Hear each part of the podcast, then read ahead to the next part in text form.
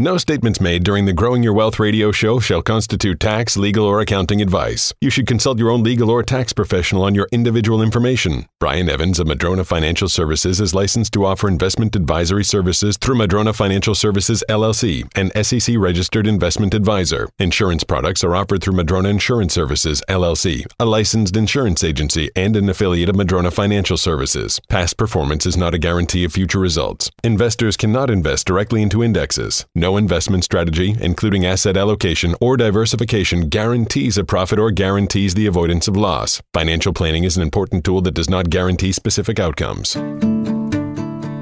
When it comes to investing, retirement, and legacy planning, the decisions you make today can greatly impact the quality of life for both you and your loved ones tomorrow. What you need is straight, unbiased information on the most important issues you'll face when planning for your financial future.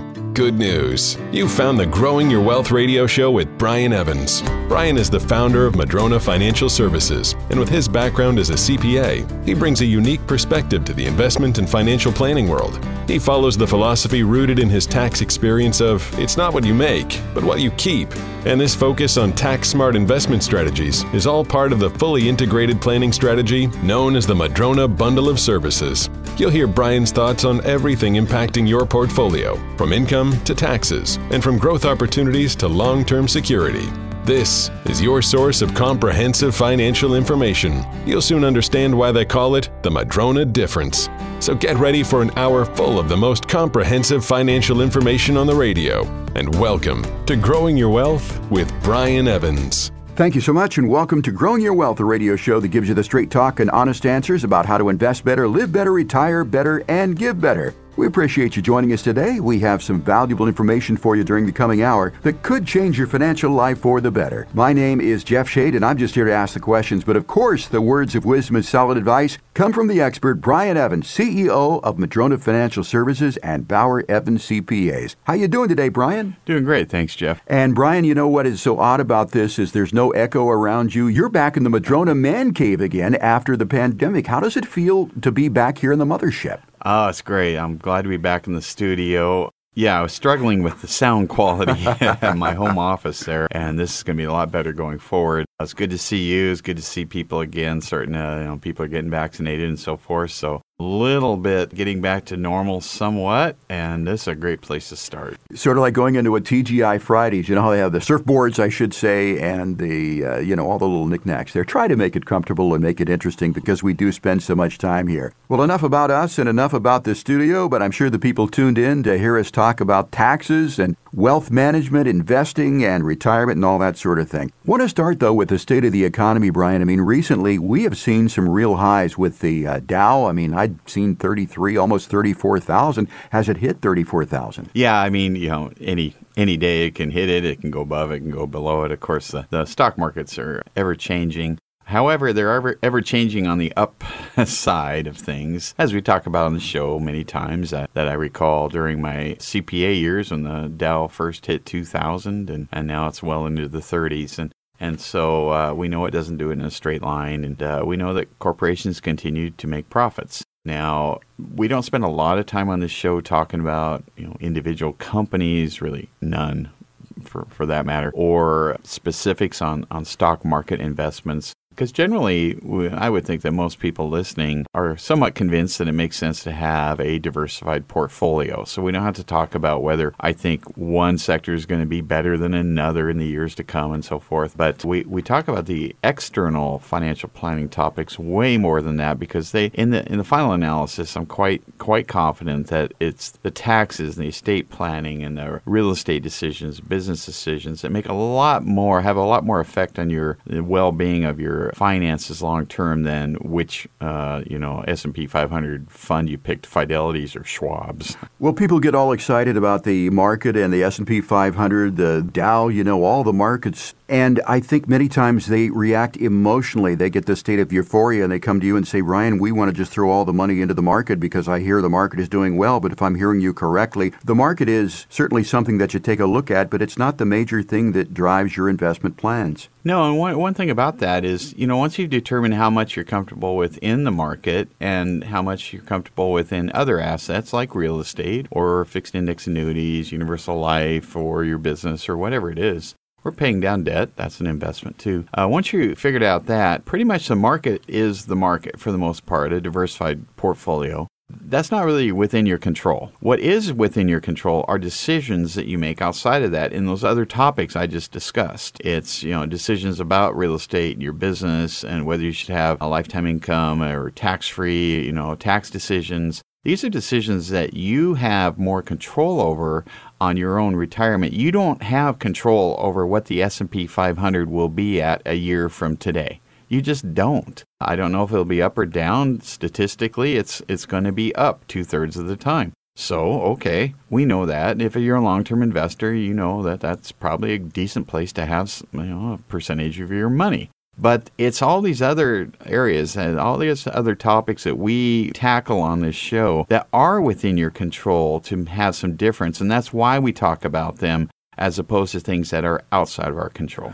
So the state of the market has some impact on your financial plans that you make, but it is not the in, entire determining factor. You really include a lot of other things into that. Does the state of the market affect the financial plan as it relates to the time that somebody's going to want to retire? What I mean by that is retiring in a down market versus uh, an up market entirely different considering that you may not be retiring for a few years. Yeah, it does. Absolutely. And I don't want to downplay that too much either because that goes into the decisions about how much to have in various asset classes and so forth. Because there's certain things that biases that we're going to come in probably to the financial planning process that we all might have. One of those biases are that we think that over long term, the stock market will go up. We think over the long term, the right real estate will go up, and we think taxes are going to go up too, tax rates. Another thing, we think that the stock markets will be very volatile and there will be years where the market drops substantially. We just don't know when or how far. So these are all biases I might come into a meeting with, given we know that at some point you're going to have a mm-hmm. big drop in the market, that over the long haul, depending on how long you have to haul, that the markets will be up, that other investments will be up, that we have to account for risk and your own personal situation. So yeah, all of that is part of the scenario in establishing how much you're comfortable with in the market. But then again, uh, all those other questions we can answer once we've established that. And Brian, we've talked before about the market versus the stock market. What is the difference between the general market versus the stock market? I mean, I know what it is, but right now you're looking at a summary of the market in general. Yeah, I'm looking at uh, your screen actually, Jeff. I'm going to cheat a little bit here because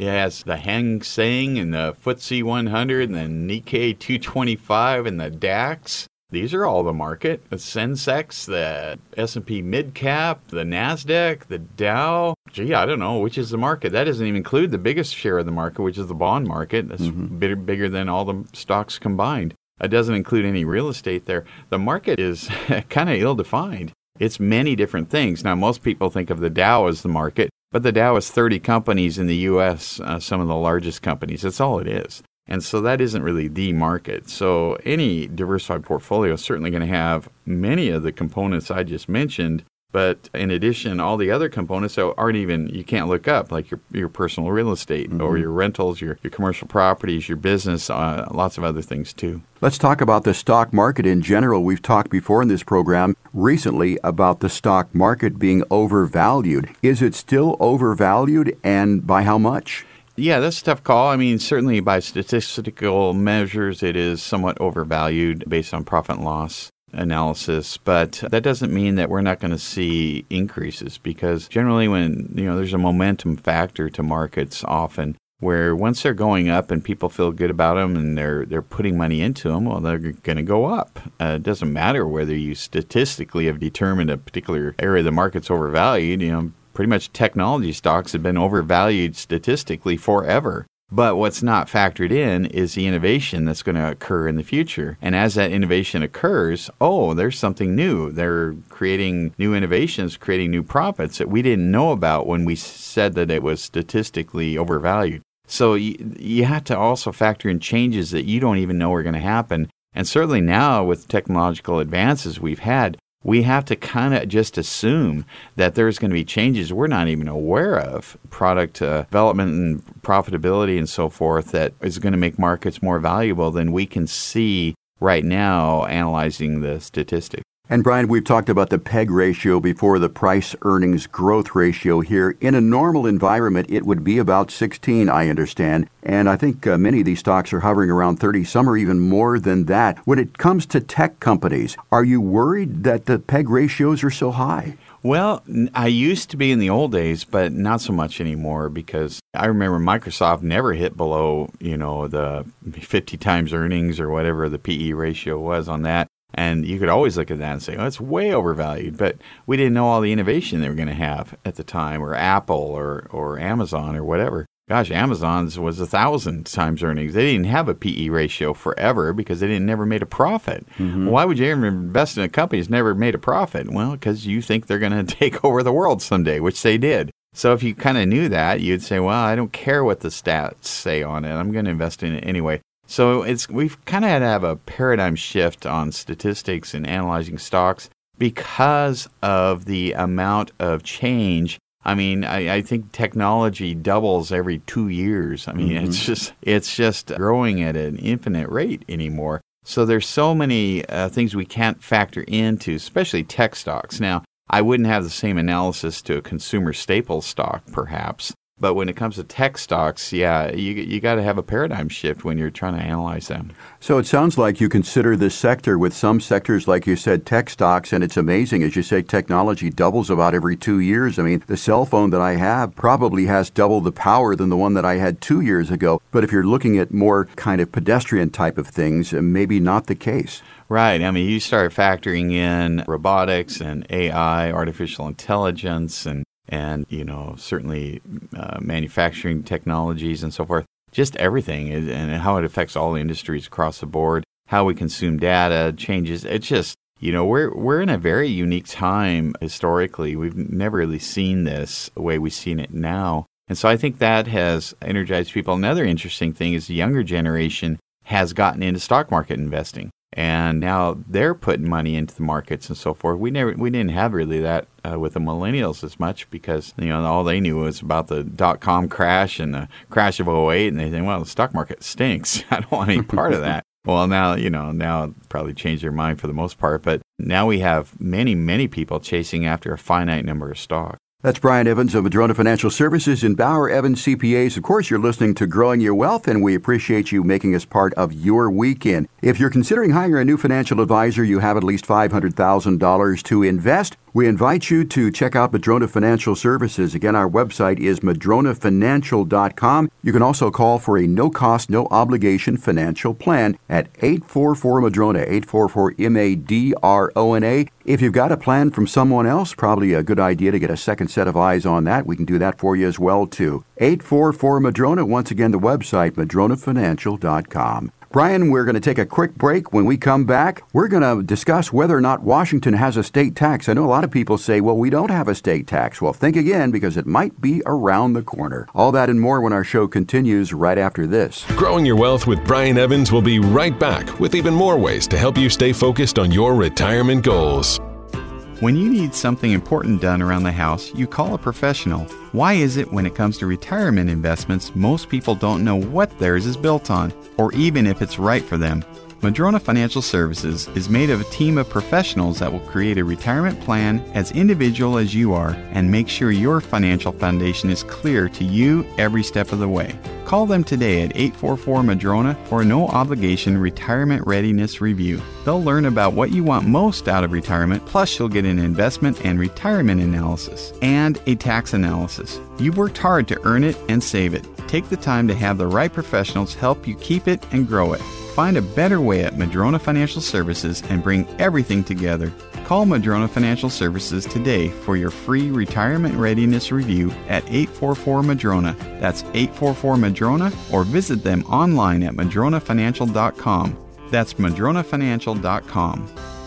The word volatile is rarely used when describing something desirable. It's usually not associated with pleasant outcomes and doesn't sound very appealing unless you're describing a roller coaster or some other thrill ride. And when it comes to your retirement plan, volatile is the last word you want to hear when talking about your nest egg. At Madrona Financial Services, we like to focus on other words when it comes to retirement planning. Words like predictability, opportunity, and security. And while we may live in volatile times, there are strategies that you could be using right now to lessen or even possibly eliminate its impact on your portfolio. If you're concerned about your exposure to market volatility, call Madrona Financial Services today at 844 Madrona to schedule your complimentary review. We'll perform a risk analysis of your current portfolio and then discuss the ways we can help you achieve your retirement goals without taking unnecessary chances with your nest egg. Take back control of your retirement. Call Madrona Financial Services today at 844 Madrona or visit us at madronafinancial.com. Tired of getting only half the story? We've got you covered with the most comprehensive financial information on the radio. You're listening to Growing Your Wealth with your host, Brian Evans. Now, here's Brian. Welcome back to the show. I'm Brian Evans, CEO of Madrona Financial Services and Bauer Evans CPAs. And in this segment, we're going to be talking about state of Washington capital gains tax. And Brian, I'm looking at a headline right now. The state of Washington may no longer be a tax haven. A new capital gains tax may be on the horizon. Tell me more about that. Yeah, the state of Washington is one of the few states that doesn't have an income tax, individual income tax currently. Although now with the capital gains tax, that's n- probably no longer the case. We do have what's called a business and occupation tax for any business that's trying to uh, work in the state, and it's different for you know. It depends how good your lobbyists were as to what your rate is. Certainly, the service industry pays many times what a manufacturing uh, entity would for just the right to do business. It's a, a percentage. I know that my firm we pay well well into six figures in the business and occupation tax, whether we make profit or not, we would pay that. It's, based on the overall gross sales uh, for the right to business. So I, I know we don't have an income tax per se currently. However, since we write those big checks, I, I kind of feel like we do, yeah. but not technically an income tax. But now they're going to have the first income tax, the tax on the profits, which is income tax, uh, for capital gains in the state of Washington. That's what was recently passed. So, Brian, is this a done deal? I think there's a lot of opposition to this tax, and I would think that it's just not going to be shoot in like that. Right. Well, we'll talk about kind of some of the history of taxes here in a little bit in the state of Washington, what some of the different classifications are. Certainly, Washington is the first state to classify a gain on the profit of something as an excise tax, and we'll talk about that change in definition kind of reminds me of you know reclassifying infrastructure. You know, daycare mm-hmm. is infrastructure. You know, all the arguments there. Like, oh, okay, I, that's a bit of a stretch, but I think of in- infrastructure as a bridge or road, and not so much uh, a service. So, but uh, we're we're redefining things. Certainly, the state of Washington is attempting to redefine what is an income tax and what is not, because there are certain laws from our past that would restrict the use of an income tax in the state of Washington. Now, we've talked before about income tax free states, and what I mean by that is state income tax free states. There are about nine of them in the country. Washington is currently or was one of them. How do you think that this is going to affect businesses in the state of Washington or those businesses who thought about relocating here to begin with? Well, yeah, Washington's not a, a place where people are going to necessarily relocate businesses just because of that B&O tax. Again, we don't call it an income tax. We call it, you know, it's a tax uh, on gross receipts. So if you're looking for a tax haven and you're a business, you're you're not coming to Washington. I don't see a lot of companies moving to Washington for any other reason other than maybe a talent pool in the technology industry. I will probably see businesses move away. Now, this is more of a, an income tax. So, uh, what this would be, and it initially applies to only people with more than $250,000 of capital gains. I say initially this is definitely a Trojan horse, in my opinion. It's it's meant to start you know get something on the books that allows an income tax without having it go to a referendum of the people, which is currently how it's supposed to go. To bypass that, so that we will eventually have an income tax in the state of Washington. Now, this tax is expected that it's going to be raising somewhere around $415 million or more in annual tax revenues. And uh, the purpose of the tax, it's been stated, is to fund K through 12 education in Washington. But I would think that that's a lot of money to fund K through 12 education. Do you think that this tax is for something else? Yeah, it has been stated that there's a, they have a term for it, a fairness fund. And I, you know, might argue as, as well, that's your definition of what's fair or not. Certainly, people that are in this bracket are, are paying a much higher rate than than other people. It's kind of a, again another Trojan horse is that if most of the taxes paid are paid by federally or paid by people in higher brackets, that's that's just the truth. That is what it is. But fairness may may mean to someone else, well, people with money have more than people that don't. So it's always fair to move move money from one group of people to another to make it more fair. So I think that's more what they're talking about. Now the state of Washington is does have a regressive tax system, but and that, that is what we have right now. So this is the start of trying to convert more money from people with higher capital gains. Now there are a lot of rules around this. It, it is not universally applied. This new tax is not universally applied whatsoever, and I want to talk about that. Yeah, the new tax is to be effective on January 1st, 2022, but as you said, the new law contains numerous exceptions. It does not apply to a number of things. Can you tell us more about what those might be? Yeah, let's say that you're in the business of real estate and someone else is in the business of auto dealerships and someone else is, is just any other small business. Well, we have three different rules. If you're in real estate, it doesn't apply to you. If you're in auto dealership business, it does not apply to you.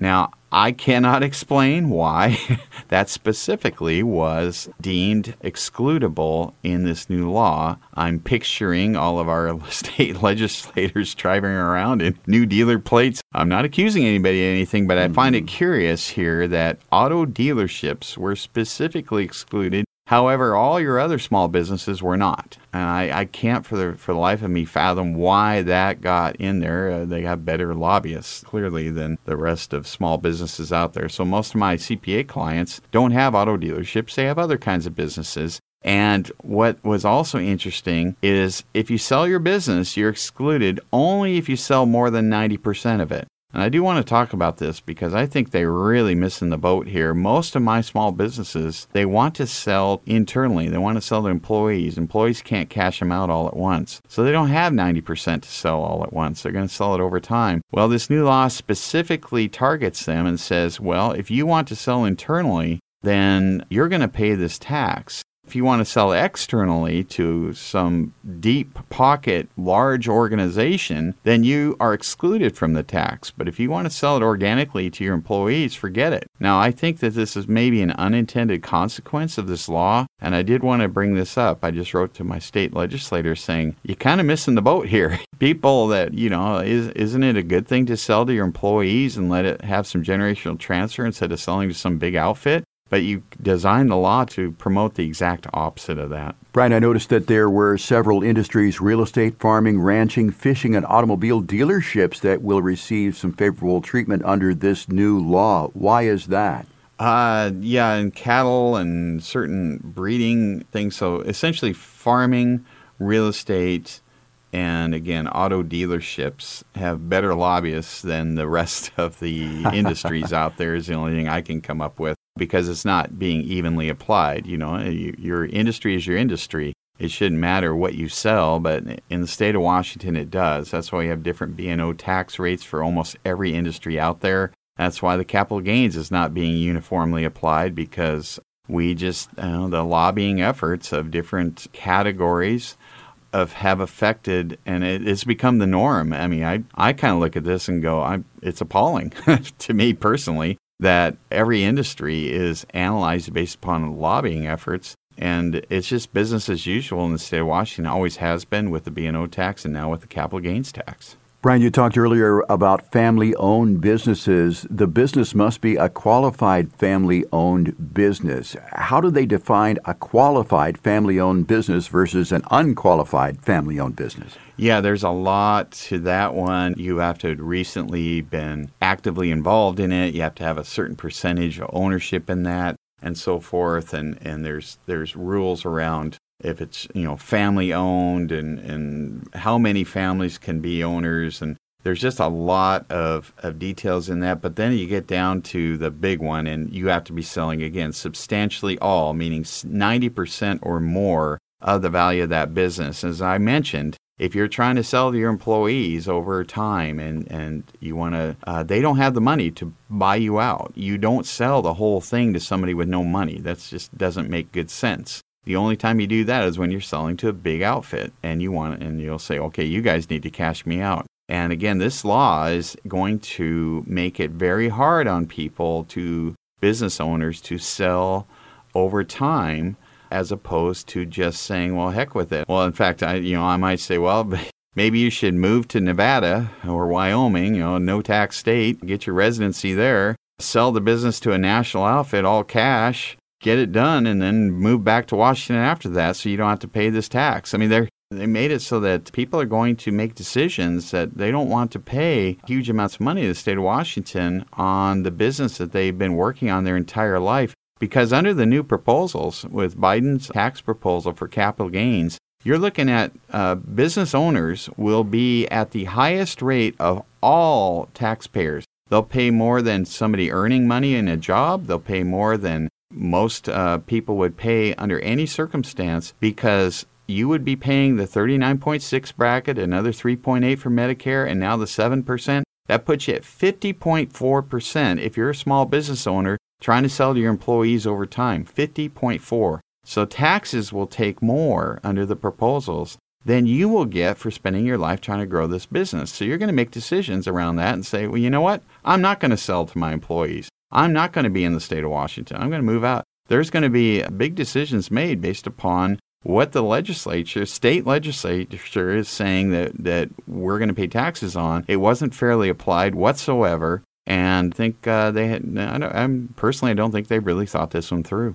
That's Brian Evans of Madrona Financial Services and Bauer Evans CPAs, and we're talking about the fact that Washington may very well have a state tax. They may not be calling it that, but if it flies like a duck and quacks like a duck, I think you know the rest of the story there. If you have at least $500,000 or more to invest and you're considering hiring a new financial advisor, we might suggest that you try out Madrona Financial Services. For our loyal listeners today, we are offering a no cost, no obligation financial plan. All you've got to do to get yours is call 844 Madrona, 844 M A D R O N A. You can also request your complimentary plan online at madronafinancial.com. We'll be right back with more of Growing Your Wealth after this. Stay with us. Stay tuned for more Growing Your Wealth with Brian Evans, the show you can't afford to miss. 2020 has come to an end, and the passing of another year means we get to start fresh and reevaluate our goals. As we enter into 2021, take a moment to reflect back on what mattered most in the past year. It could have been your health, your friends, and most likely, your family. Let the start to 2021 be a call to action to ensure that you have a solid estate and legacy plan in place for your family. Call 844 Madrona to get more information on creating a plan to fit your loved one's needs. At Madrona Financial Services, they believe in creating comprehensive written plans designed to help ensure you never outlive your money and that your plan also reflects the wishes you have for your family. And to make it easy, Madrona Financial Services offers complimentary virtual no obligation meetings where they'll take the time to discuss your unique goals and financial situation. Leave this past year behind and enter a new one with the confidence that your loved one's future is secure. Call Madrona Financial Services today at 844 Madrona or visit them online at madronafinancial.com. That's madronafinancial.com. If you have an annuity or are thinking about getting an annuity, do not buy one until you talk to the financial professionals at Madrona Financial Services. Call 844 Madrona today or visit online at madronafinancial.com for your no obligation review. You may qualify for an upfront bonus and even guaranteed income growth. While some annuities can help you protect your assets in a volatile market, having the wrong one could cost you thousands. Don't let this happen to you. So if you own an annuity or are thinking about buying one, call the professionals at Madrona Financial Services and they'll explain the different types of annuities, tax truths, what they'll mean to your spouse and heirs, and most of all, how they should fit into your overall portfolio. Call the professionals at Madrona Financial Services now for a no obligation financial review and find out the truths about your annuities and how they should fit into your retirement income plan. The number to call is 844 Madrona.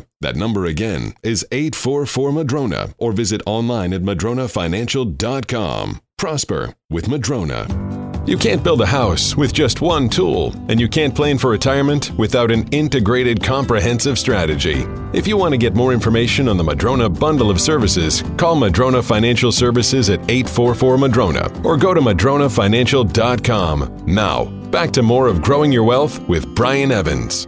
Welcome back to the show. I'm Brian Evans, CEO of Madrona Financial Services and Bauer Evans CPAs. In this segment, we're going to continue our discussion about the Washington capital gains tax. And Brian, you know, when I heard about this capital gains tax being implemented, and I really knew that this was not going to go down easily, there is a challenge to this. Already, there's been a lawsuit filed against it, right? Yeah, the Freedom Foundation has already filed the expected lawsuit on this, challenging the constitutionality of a capital gains tax and the classification of this as an excise tax in the legislative verbiage uh, related to it. So, Brian, what taxes are going to be central to this lawsuit? Well, there's we have to have a definition of different kinds of taxes in order to you know this is what's going to come up. There's all kinds of taxes. There's an income tax. We all see income taxes as a graduated system based upon earnings. And so graduated means that the rates go up the more you earn. There's property tax, which is just a, a tax on the value of something.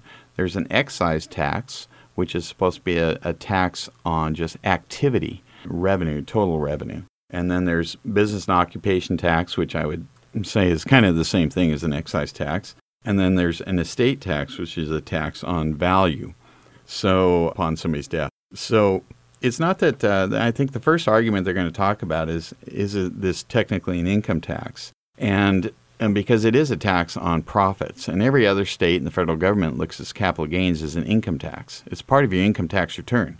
So we file an income tax return. We, we put our income on there, which includes capital gain income, not the gross amount of what you sell. It's the profit, the income from it. And so everybody's defined capital gains as income forever. And the state of Washington is saying, no, it's an excise tax. Well, excise taxes are taxes on gross. This is not a tax on gross. So that is going to be an argument the Freedom Foundation is going to clearly point out that, well, this is not a tax on the gross activity, it's a tax on profits. And frankly, capital gains often are a tax on inflation because if you own something a long time, it went up in value, you may have just been covering inflation. So even on paper it says you had a big gain, you're going, well, no, my the dollars were worth 10 cents on the dollar when I bought this and it went up 10x. I'm, I kind of just I'm kind of keeping even with inflation, you know, so the argument can be made for that. But getting back to the basics, there's going to be challenges to what uh, the state of Washington Constitution allows, terminology, definitional stuff. We're going to have a lot of definitional stuff. And, you know, on the outside looking in, it's pretty clearly that there's going to be a fierce battle in there because I'm still trying to figure out how this is an excise tax. It, it certainly isn't just because we call it one. And Brian, this is not a new conversation. This discussion actually goes back to around 1933, doesn't it? Yeah, it's interesting if you go back there. What I learned is it's not that income taxes are necessarily unconstitutional in the state of Washington. It's graduated tax rates that are. You it, they basically back in the 30s said, "Well, you can apply just about any tax you want as long as it's even. It's mm-hmm. always the same rate." And they said 1% back then. Now we have greatly exceeded that because now the sales tax might be 10% or B&O tax can be well above 1%. It is for me and my businesses. Property taxes are well above that. So they've kind of scratched the, the whole 1% cap on that. But they've said if you're going to tax, you have to tax evenly. It doesn't matter how much. Now, this is not an even tax, obviously, although they would contend, well, it is a, an even tax above a certain amount, it's a certain percentage to a certain group of people. And that's where they're going to try and say it's not an income tax and it's not a property tax, it's an excise tax. I think it's going to be an interesting case for many reasons. Again, it, you know, it's going to be up to probably in the end a, a judge. It just it, it's going to be how they feel about the tax. We certainly do have a regressive tax system in the state of Washington where lower income pays a higher percentage of higher income. However, our Constitution says that that's just how it's going to be. We have to have a referendum approved by the people, in my understanding, to change that. Right or wrong, I'm not. I'm not even voicing an opinion yet. I'm just saying what the challenges are going to be here, but I'm certainly still, you know, scratching my head as to how the state's calling this an excise tax. So, Brian, income taxes are technically not illegal in Washington state. It's the fact that it's a graduated tax. Is that what I'm hearing? Yeah, that's that's a big part of it, and and frankly, it's they they've kind of combined a couple terms. They've basically income taxes, cap, taxes on capital gains. They've termed as a property tax in the state of Washington. So there's going to be, going back to 1933, there are going to be some re- references to that. And there'll probably be some objections saying, well, they didn't really understand what it was back then, so let's fix it now.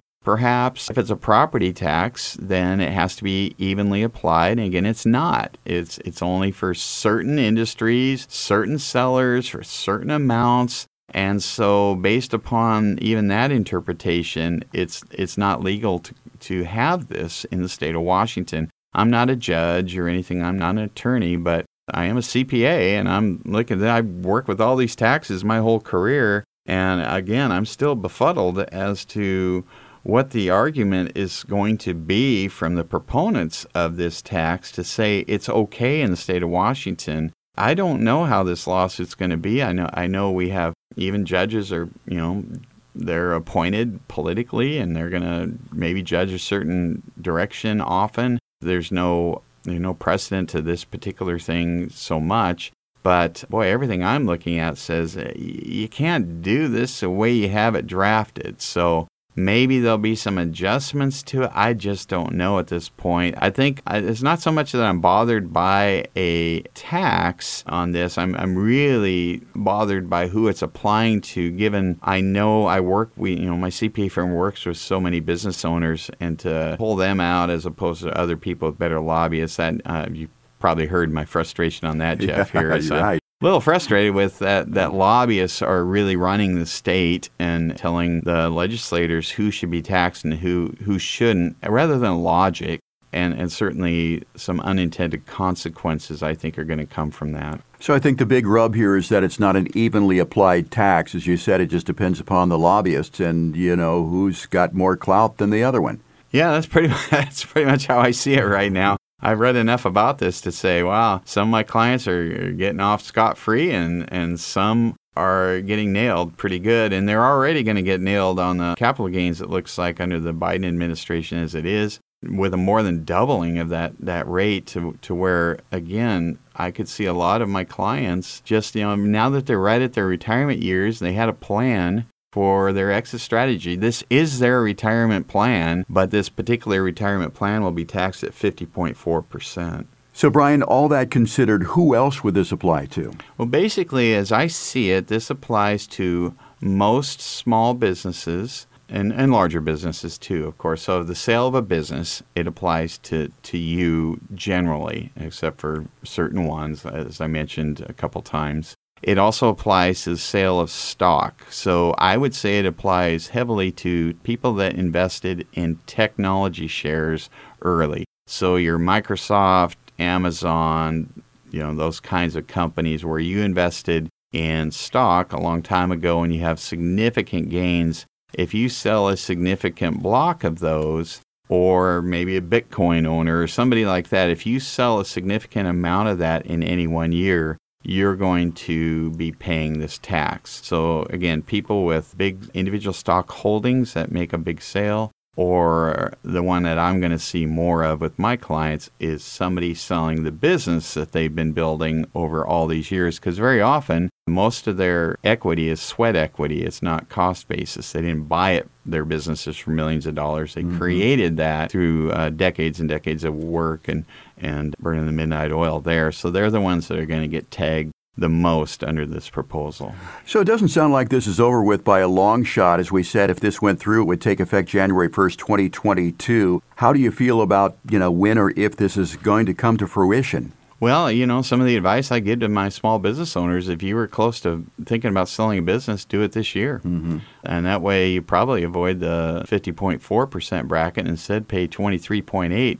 as a maximum bracket. That's a big number. That's a big difference between those. And so there'll be some, you know, whenever tax law changes and it changes dramatically, like what we're seeing, people make decisions because this is a voluntary tax. You don't have to sell your business in the state of Washington and pay that tax. You can you can do things to to not do that, and so it is somewhat voluntary, and so people will will react based upon what's presented to them. There'll be a change in behavior in in the case of you know the advice that we would be putting out uh, once some of these t- uh, laws come into effect. But I don't know if it will survive the courts. You know, I really can't say one way or the other. Well, we know that one thing is true, and that is that taxes are changing rapidly, and you need to be prepared. Think about this if your advisor is not Madrona Financial Services and they do not have tax experts on staff or CPAs, you've got to ask yourself how much do they understand this particular situation? If you have at least $500,000 or more to invest and you are looking to hire a new financial advisor, give Madrona Financial Services a try. Again, there's no cost, there's no obligation to sort of kick the tires here at Madrona Financial. Let them take a look at what you've got and see if they can make it better for you. To get your complimentary plan, call 844 Madrona, 844 M A D R O N A. And as always, you can check out the firm and request your plan online from MadronaFinancial.com. You're listening to Growing Your Wealth with Brian Evans. We'll take a quick break. Be right back with more after this. Stay with us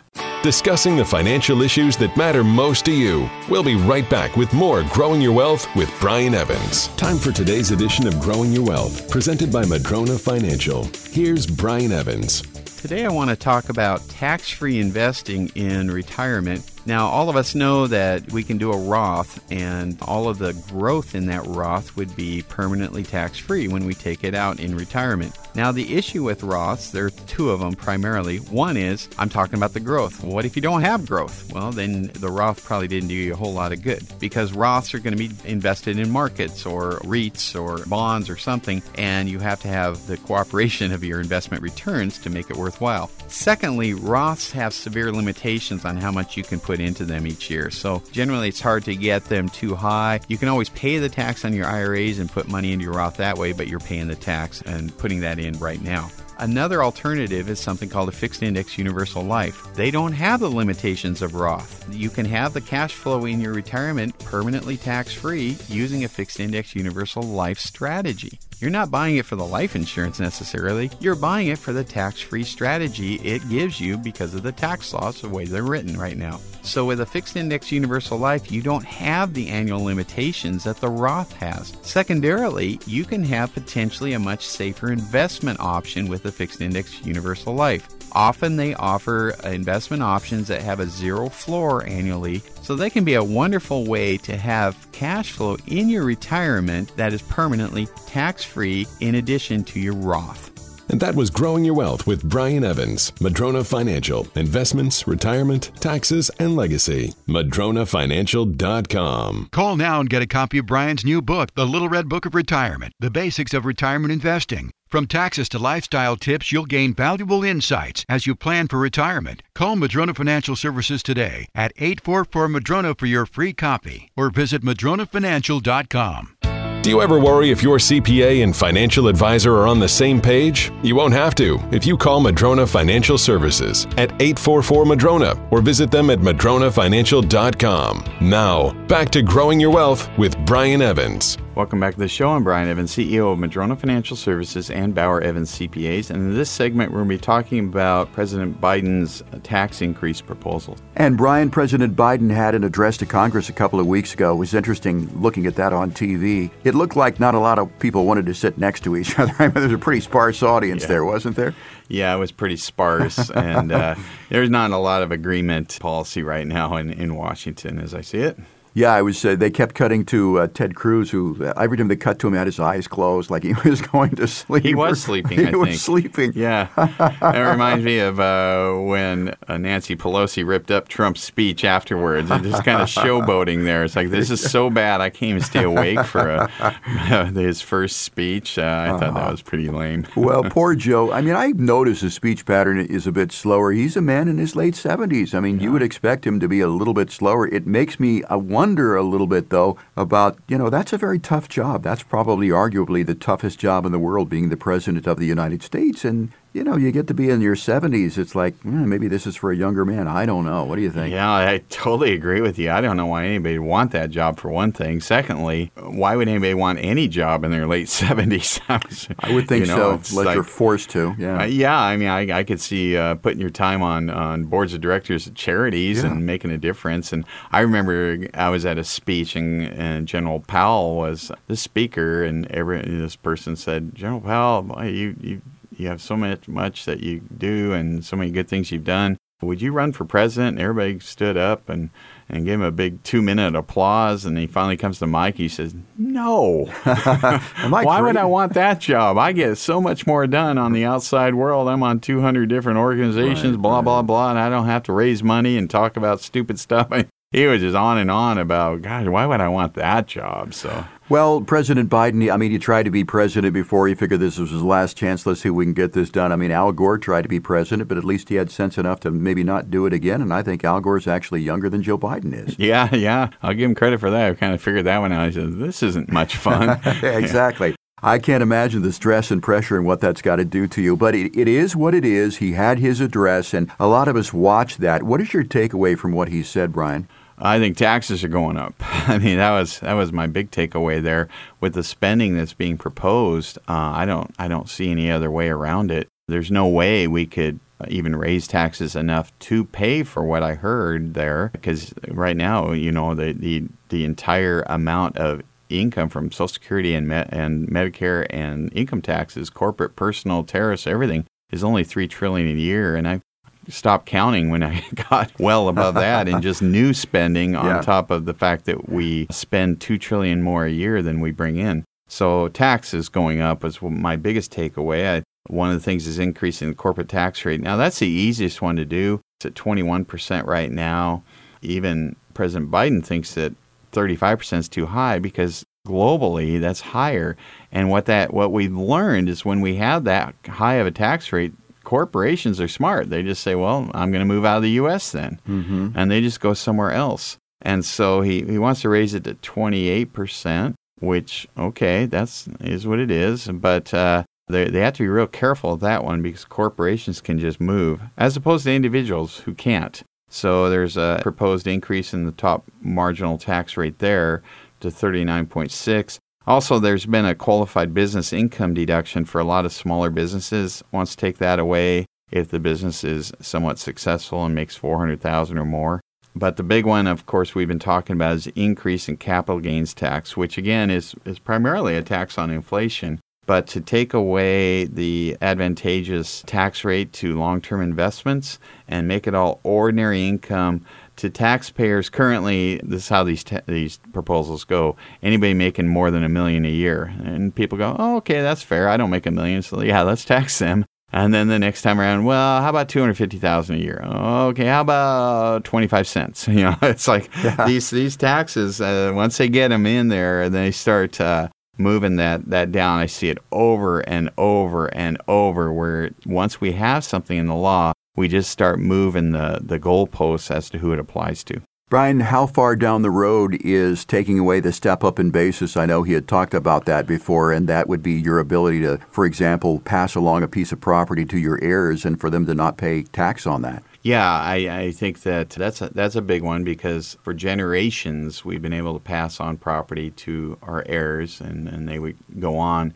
Now we're looking at circumventing that to where essentially heirs need to sell what they would inherit to Yeah. pay tax. It's just that's this is the first big that's a big one to me. I mean that that just uh, looks and smells too much like socialism at the nth degree to me, where we've said generational transfer will no longer happen. It will ha- happen to the government. That we will now transfer generationally to the government for sales, and you won't be passing down your house and so many, you know, different different assets to your heirs. You'll be passing a percentage to the government each time uh, someone passes away. So this is the first step towards that. Brian, you were talking about trillions of dollars, and they're throwing around these figures, trillions of dollars, like it's monopoly money, like it isn't real. But unlike the game of Monopoly, when you put it away, I mean, it's over with. But somebody's got to be paying this bill. And you made a good analogy last week. It's sort of like having a credit card that, you know, we go on vacation to Hawaii or Europe or wherever and charge it up, but we're not the ones that pay the bill. Yeah, we're charging up all kinds of stuff right now that we're never going to pay. I just mentioned that all of the income taxes combined that we collect, all of it is one and a half trillion. And we're talking about spending many, many, many times that. Well, even if if you taxed people at 100%, all people, all their earnings was 100%. We went straight straight communism just boom. Wow. Everything you make goes to government. We wouldn't have enough to cover what's being proposed right now. So, we're not we're not actually serious about talking about paying it back. When I say we, our generation, Jeff it's the next generation. Yeah. So anything that's being proposed right now is not going to be paid back by any of these proposals. It's going to be paid back by the next generation with interest. And so that's just a reality. That's not an opinion. That's just numbers. I'm an accountant. Numbers don't lie. I mean, to just look at the math. If we're bringing in three trillion a year, and we're spending five, and we add several more to that spending, that will never be covered by any tax rate that we could ever come up with. It's just not possible. We, we can't tax more than 100% of income, so that's just not going to happen. And so the proposals, again, we're going to be having a debt, and the, the, the thinking is right now that it doesn't matter how big your debt is uh, long term. I think it does, especially if interest rates ever go up. That would be the end of finances in our country as we know it. If we had 50, 100 trillion dollars of debt and the interest rate was you know 5% and then the you know all of the revenue combined doesn't even cover the interest. You know, then we got a big problem because uh, the rates would go up from there and we would that would be the end of, of things as we know it financially well, Brian, tax is certainly a popular thing to talk about these days. And as you said, baby boomers, here we are spending trillions of dollars. And not us personally, but the government spending all this. But it seems like younger people are going to be paying this back. If someone listening to us is maybe a little bit younger than a baby boomer, should they be excessively concerned about working with an advisor that understands taxes? Absolutely, because we already know that your rate's going to be extremely high in the future. Uh, hopefully, some adjustments will be made. And it's not that that uh, you know I'm saying that uh, I'm saying the fiscal policy needs needs to be reviewed. I'm not saying I don't want clean air and, and clean water and, and education and you know support for everybody. Everybody wants all of that. It's just we have a certain amount of uh, resources and we have to allocate it accordingly. We can't just expand that resource base indefinitely by borrowing, borrowing, borrowing. We can't borrow our way into pro, you know into prosperity. And so, you know, they talk about this being an, an investment. Okay, investment, investment, investment. But I can only invest so much of the next generation's money before it just gets to be too much. That's all I'm, I'm saying with this. But the steps you can take right now for you personally are especially young people. We have some great techniques for certain people, especially higher income people, people that make over 100,000 a year, to create retirement income that's permanently tax free. And it's so important given what I think tax rates are going to be for you especially if you're younger if you're under if you're in your you know early mid 50s or younger especially 30s and 40 year olds listening right now it's critical that you have a tax-free piece to your portfolio. And if your advisor isn't talking about these uh, leveraged ways to get tax-free income into your retirement plan then you might want to give us a call Interesting show today, Brian. We've talked a lot about taxes here. We talked about a potential income tax in the state of Washington disguised as an excise tax. The challenge to that, of course, federal taxes. It seems to be all about taxes. That's your favorite subject, right, Brian? Well, it kind of is, and it's kind of why I'm on the radio because if you think about it, you know, 99% plus of financial advisors out there are not CPAs. They're not allowed to talk taxes. I'm probably the only person on the radio that is talking taxes because I'm allowed to and it's hard enough to find a CPA that can communicate well as it is. So, oh yeah, yeah, you know, so I got we got a CPA that can communicate and, and is willing to on the radio. So then, you know, I want to talk more about taxes because I think that's something that's not being talked about, especially to the level we talked about today. Where I'm hoping that if mm-hmm. if you mm-hmm. were listening, that maybe you reach out to your legislators and talk to them about some of the repercussions of some of the things they're talking about to actually take a, a deeper dive into looking at what might be the outcome of some of these these tax laws that they're talking about changing because some of them are very negative. Well, if you're looking to hire a new financial advisor and particularly one that understands taxes and can talk taxes, but more importantly, talk intelligently and communicate those ideas with you, We highly encourage you to check out the firm here at Madrona Financial Services. I mean, the advisors are accountants, many times CPAs, and really they can talk taxes in an understandable way that you can understand how it affects you the most. 844 Madrona is the number to call 844 M A D R O N A. You can also request your complimentary plan online at madronafinancial.com. Brian, out of time for this week. I want to thank everybody for listening to us. For Brian Evans, I'm Jeff Shade. Go out there, have a great weekend, won't you? We'll talk to you again next week with another edition of Growing Your Wealth. Don't let the health crisis that began in 2020 become a wealth crisis for you in your retirement. Times like these require a plan and people you can trust by your side.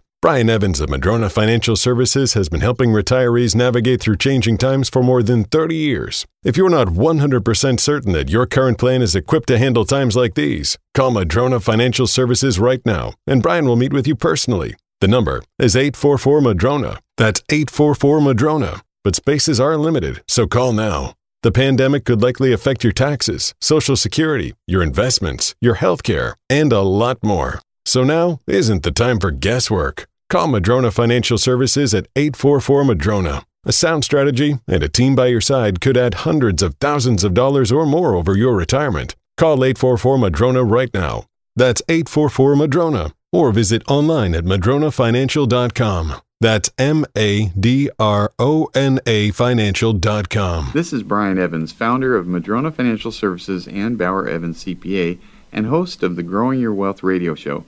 If you're close to or in retirement and don't have a tax plan, get one. It could mean hundreds of thousands of dollars throughout your retirement. Our country has been spending like never before, and that tax bill is coming. At Madrona Financial Services, we help build tax strategies into retirement and investment plans designed for you to help keep more of your gains. Take action and call us at 844 Madrona to schedule a retirement tax analysis today. That's 844 Madrona. After World War II, taxes reached 90% and were as high as 70% in the 80s. Don't be caught off guard. You can retire right and on your terms. Call to schedule a virtual or in person review. Our number is 844 Madrona. That's 844 M A D R O N A, or visit us online at madronafinancial.com. That's madronafinancial.com.